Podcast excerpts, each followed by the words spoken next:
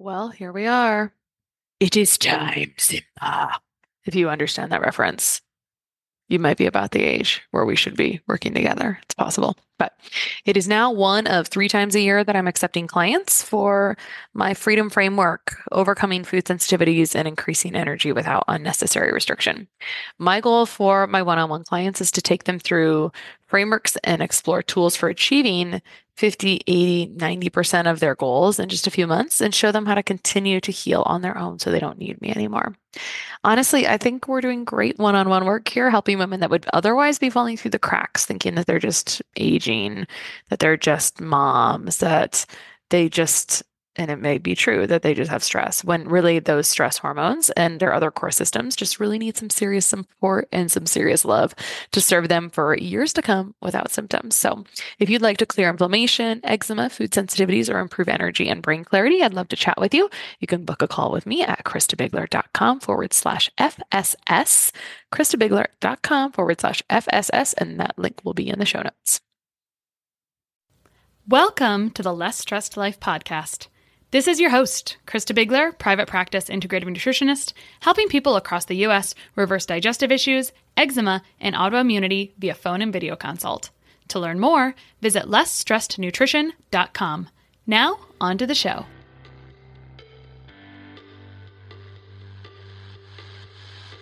So here's the deal. Someone messaged me pretty recently and said something about weight loss, and it reminded me that we need to talk. It's the new year. People are talking about weight loss and weight management. And as a nutritionist, I need to tell you why I don't really do weight loss.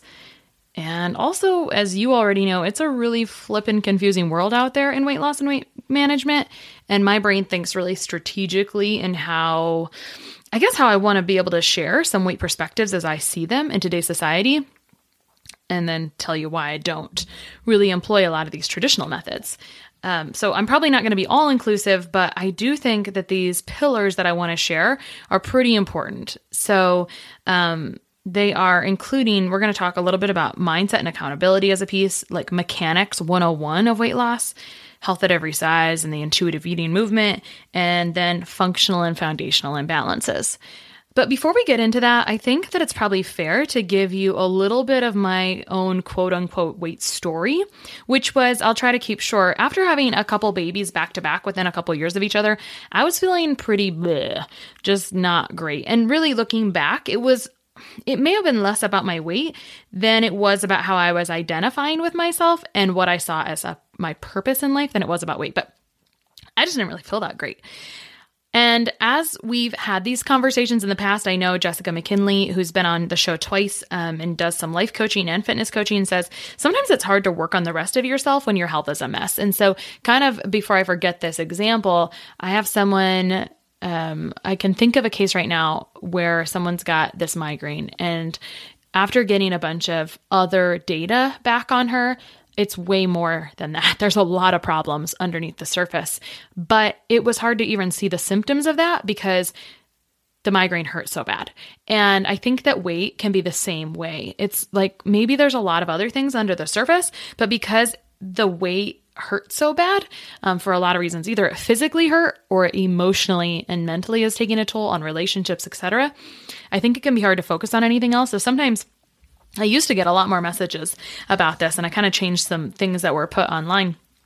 People would email me and say oh my gosh i need weight loss. I mean so my point is is people will come to sometimes say i need this and i kind of my uh, contest to that is that let's have a conversation and talk about if that's what you really need so i can offer some insight on if it's really what you need or if you should go in this direction because you're gonna get you're not gonna get weight loss if you don't re- build this foundational piece. So I'm jumping ahead a little bit. So let's go back to the pillars. So People come wanting weight loss or weight management. What do you really need? So let's talk about these pillars and see if these any of these you identify with. So I'm hoping that I give you an identifiable person here. So one thing that can um, be a real killer when we're working on weight loss or weight management is mindset and accountability. Notice I didn't really say motivation because I think that can be a double edged sword. People are like, I don't have motivation.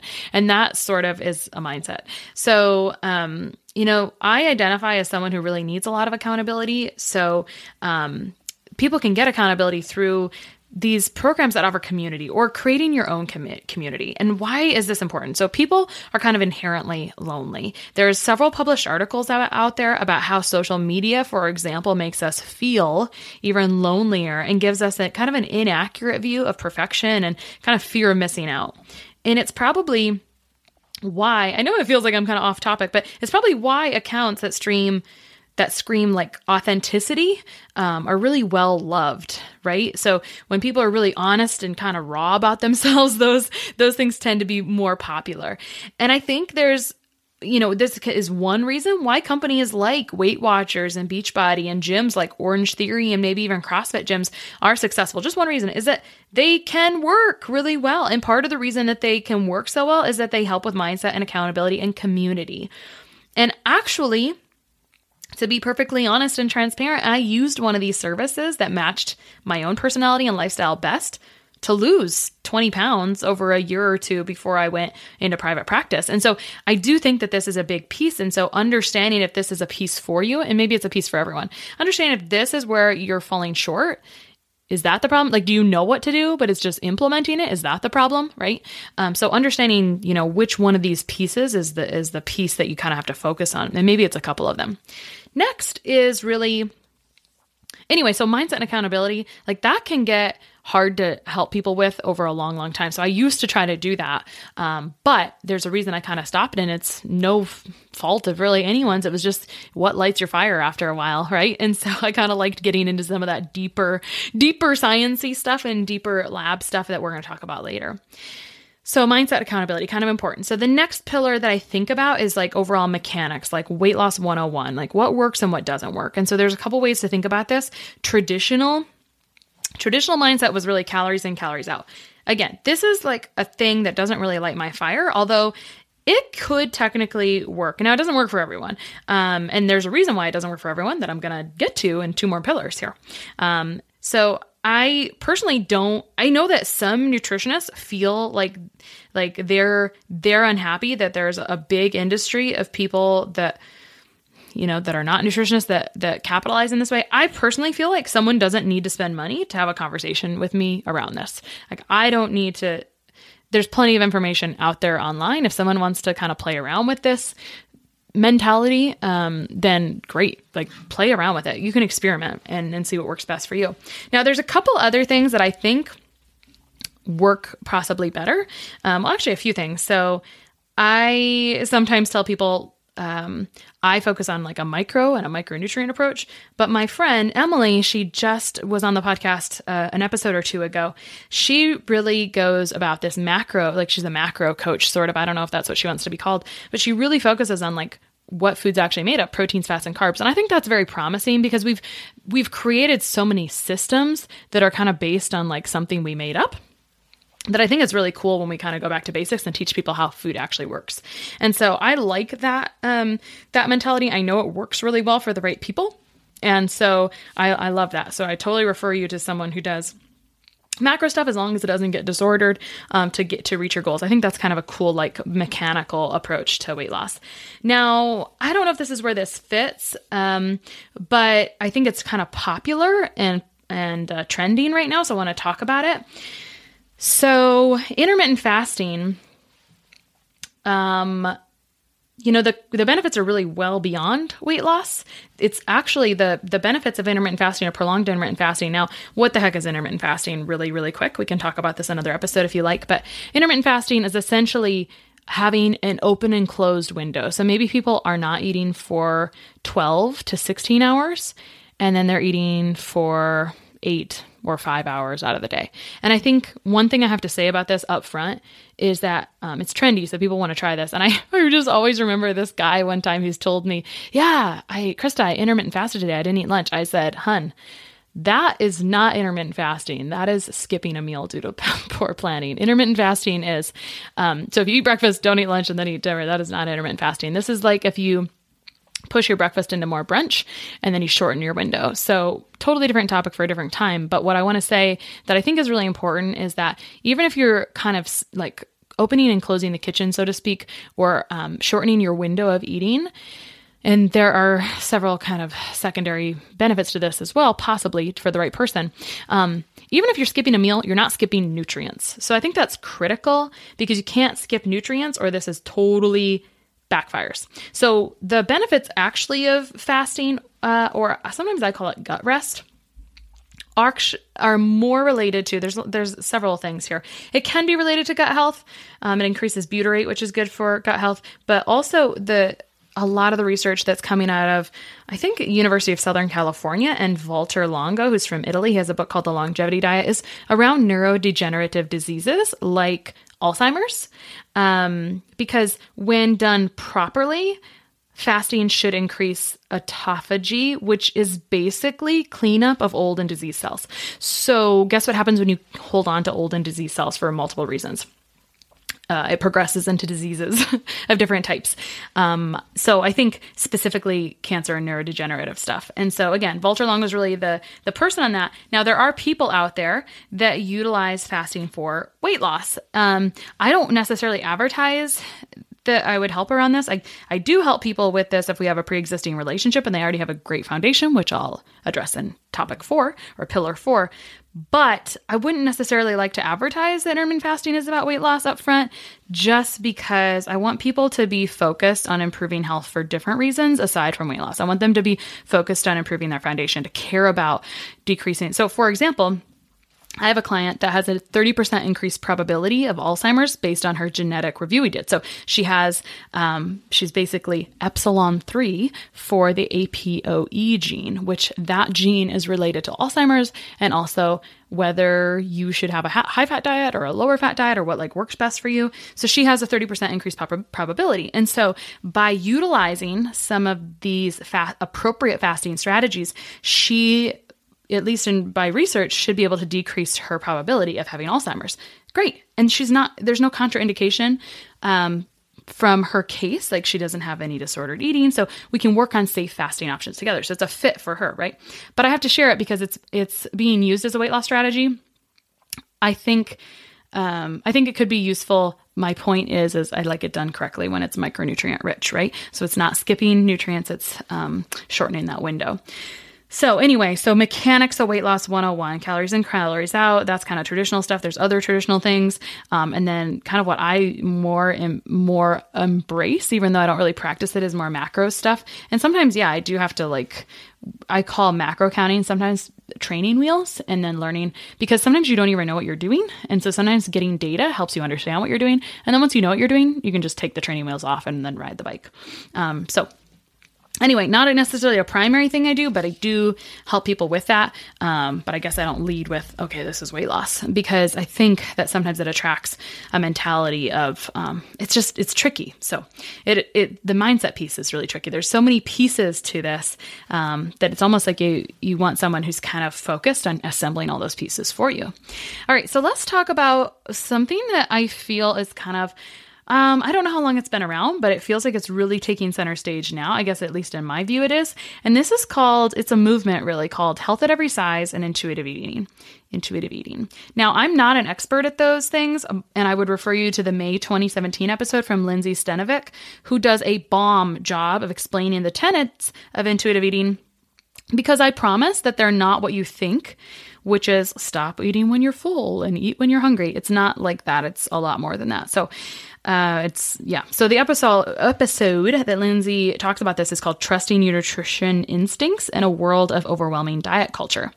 Now, I think what is sometimes not clear is that people that are really amazing in this field work with, or they have crossover with working with, um, disordered eating counseling, such as um, for people that have dealt or deal with bulimia, anorexia, exercise bulimia, orthorexia, which is um, a, an eating disorder related to like being so healthy that it's unhealthy, um, like an obsession with health almost to the point of unhealth. unhealth. Um, and so I think if people have struggled with disordered eating and have never gotten help, People are probably not better yet. I'm not sure how else to say that. But big picture, now if we step way back, big picture is that I guess I feel like we all need all need all of these pillars. Um big picture is that we all need body confidence and self-love. And if you don't want to see someone about this, which is fine, my preferred text or book on this topic is by dietitian Rebecca Scritchfield, and it's titled Body Confidence. Now, at this point, I feel like I can sort of like, I guess I look at how the marketing people put out and I can kind of recognize which bloggers and which people are kind of subscribing to this messaging, or maybe the ones that have suffered from disordered eating, or maybe that's their community and who their audience is, which is great because I think that the stats that say that, you know, from these national organizations that say about 1% to 5% are affected by disordered eating are probably grossly understated. And at one time, the stats for those going to school for nutrition that had disordered eating tendencies were pretty staggering. So there's no doubt that we need to include this pillar, which is kind of health at every size, body confidence, etc., as like a viable and essential piece of all foundational weight stuff. Um, and so that's why I wanted to talk about it. And how my point is, is like there's several pieces to this. So I think people always think like, oh, weight loss, magic bullet, like it's this unattainable trophy that I can't get, or like it's this, it's this pedestal that I can't reach, or the people feel really frustrated about it. And really, you have to understand that there's many pieces to it. So, I feel before I move on, so health at every size and, and, intuitive eating and that whole style feels a lot like counseling related to behave, food behaviors and beliefs from the out, an outsider as I am. So, even though it's not a backbone backbone to my own process with clients, again, I still think it's really really important, and I don't want anyone to leave you know, my practice program without feeling like they're working toward body confidence and kindness. I hear people say negative and they um, say they have self limiting beliefs. Um, and I always say, I, I, mean, I hear that very clearly when people are like, I can't, I can't, I can't. I said, please stop saying I can't. So I really encourage people to work on self compassion when that's what they need, right? So how does a provider arrive at core values like that? It's because we've seen people off in the past and then had regrets about that. And I know I've had people that weren't necessarily diagnosed with disordered eating um, years ago, earlier in practice, but definitely needed support and direction toward having a healthy direction, healthy relationship with food. So if you have someone like that in your life, um, you know, maybe buy them that book, uh, Body Confidence, or I don't know, just mention it. Um, you know, sometimes people are just looking for someone to say something to them. Um, so I think we all need again some body confidence to some extent with or you know positive messaging around this with all the other diet culture messages bombarding us. So despite there's a little bit of polarity at the time of this recording between professionals that practice kind of this method and other forms of nutrition, to be perfectly honest. So if you ever see it on social media, it is there. But I really think what we need to be doing is having more open dialogue between body confidence principles and then bridging the gaps to the next pillar or bucket, which I'm going to talk about, which is underlying functional and foundational problems. So to recap, we've talked about a few pillars that are all important. So, mindset and accountability, the mechanics of how it gets done is that traditional some newer stuff. You know, what is it? The body confidence, health at every size piece. And then this is where, this is when I, this is the conversation I have with people functional and foundational imbalances. I say, hey, friend, I don't really do weight loss. I only deal with the underlying reason you cannot lose weight. So if that's not a fit for you and you're just obsessed with the weight loss, it's not going to work out between us. So let's talk about what functional and foundational imbalances can all mean. It might mean inflammation and gut health. You might group hormones under this. Um, it would be hormones under this, but in my world, I still think hormones mean gut health, nutrients, and stress response. And I'm happy to go over what I think hormones mean in another episode. If you tell me that you want that, if you message me and tell me that's what you want. Endocrine is- issues, in a way, also fall under this, which includes polycystic ovarian syndrome, the most common endocrine disorder and reviewed in our forthcoming PCOS episode from the PCOS nutritionist. Thyroid issues, very, very, very, very common. And then diabetes, because um, thyroid, uh, you know, in, or uh, pancreas, they're all endocrine um, organs. So these are endocrine issues. So let's go back to inflammation and gut health, because this is kind of, this is really my backbone of, of what I work with, right? So if you are new here, the name Less Stressed Life, the name of this podcast, is is an umbrella for a lot of topics, but it really came about because when I used to talk about inflammation, I noticed that the only people that tuned in uh, back when people used to watch more Facebook Live are the people that already knew what inflammation was. And I thought, gosh, that's a travesty because inflammation affects so many of us. I want you all to understand how it affects you. And so I felt like stress was the best synonym. And truly, stress responses are really interesting in how they do impact um, overall health. So, another topic. So, let's just talk about what's kind of common. Um, in when there's like a functional or foundational imbalance, especially related to gut health and inflammation. This is something people would say, this is the hallmark thing people would say when they're dealing with gut health and inflammation as a root cause. They would say, I used to not have trouble losing weight, and now no matter what I do, it won't budge. Something like that. Like, I used to not have a problem with this, and all of a sudden I turned 40, or all of a sudden this happened, and all of a sudden this happened, and I just can't budge even though I've tried all these things. I've tried traditional mechanics, I've tried all these things, and it just doesn't work anymore. So I really think about that being inflammation overall, and how do you see inflammation conventionally, right? So inflammation uh, we see in lab testing, like the most if you asked your doctor, hey, can you measure inflammation? He would take, he would look at CRP or C reactive protein. That's kind of our hallmark inflammatory marker, but it goes much deeper. When I look at labs, functional labs, I look at micronutrient patterns, fatty acids like omegas, oleic acid, etc. Because once inflammation has gotten really high, it starts dipping into those um, omegas and oleic acid and whatnot which is, you know, it's a long story, but it's kind of how why omegas are anti-inflammatory, I guess.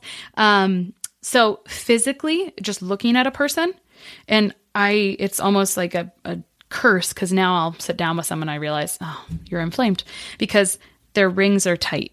Uh, right? Like they're retaining water. You can just see it. There's swelling. Um, I mean, I, I get, we all have experiences where we get that way. You know, it kind of fills in around your face. Um, you leave sock marks. So that's like physical signs of inflammation.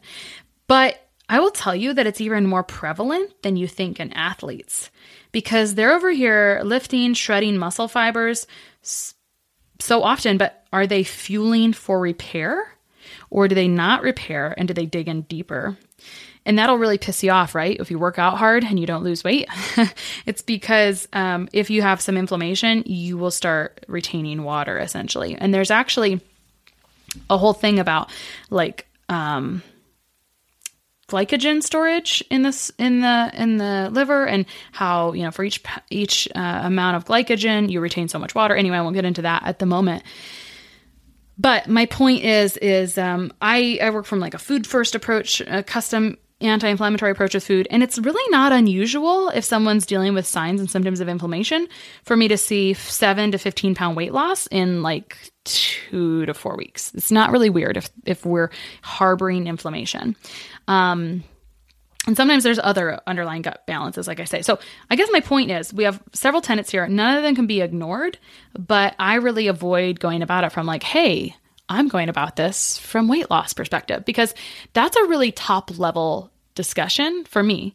And so I need someone to understand that there's the underlying pieces because if I have to go convince you of that, it's going to take longer, right? Like you have to be bought into that. So I love it more when someone's like, hey, I want to work on my foundational and functional imbalances related to that. Maybe they're not going to come say that, but I want to work on these micronutrients. I want to understand, you know, my inflammatory nutrients or my, um, you know, maybe the foods that are most inflammatory for me or many things. I need to balance my blood sugar because um, that insulin resistance, that hormone issue um, related to my endocrine issues, are making is making me retain weight. So there's many underlying factors, and sometimes when we just look at the top down, we don't see what's underneath. And so I guess my point is is stop looking from the top down. Start evaluating those underlying root causes. Are you stuck at the mindset accountability part?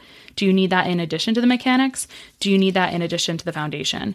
And you know, my mantra is with the foundation is you know if you build the most beautiful house with the most go- decorate it gorgeously if the foundation is not solid it will just crumble so, anyway, I hope that was helpful. You can let me know if it was. Um, Happy New Year. I'm so darn thankful that you're here and that you're listening. And I hope that you stick around, you hit subscribe, and I can't wait until we talk again. Peace. One of the best gifts you could give us at the Less Stress Life is your feedback. We are paid in podcast reviews. If you enjoyed this or any other episode, please leave us a review. In the iTunes store or from your podcast app, just search for Less Stress Life as if you're not already subscribed. Click on the banana face image, scroll to the bottom where it shows the text of other reviews, and write a review. While you're there, hey, make sure you hit subscribe. For Android or Stitcher users, you gotta go to the desktop site and search for Less Stress Life and then scroll down to leave a review. Stitcher doesn't load Apple reviews on their site, so if you want, you can leave a review in both places. Your feedback means a lot to the success of the show. Thanks so much for taking the time to do that. You rock.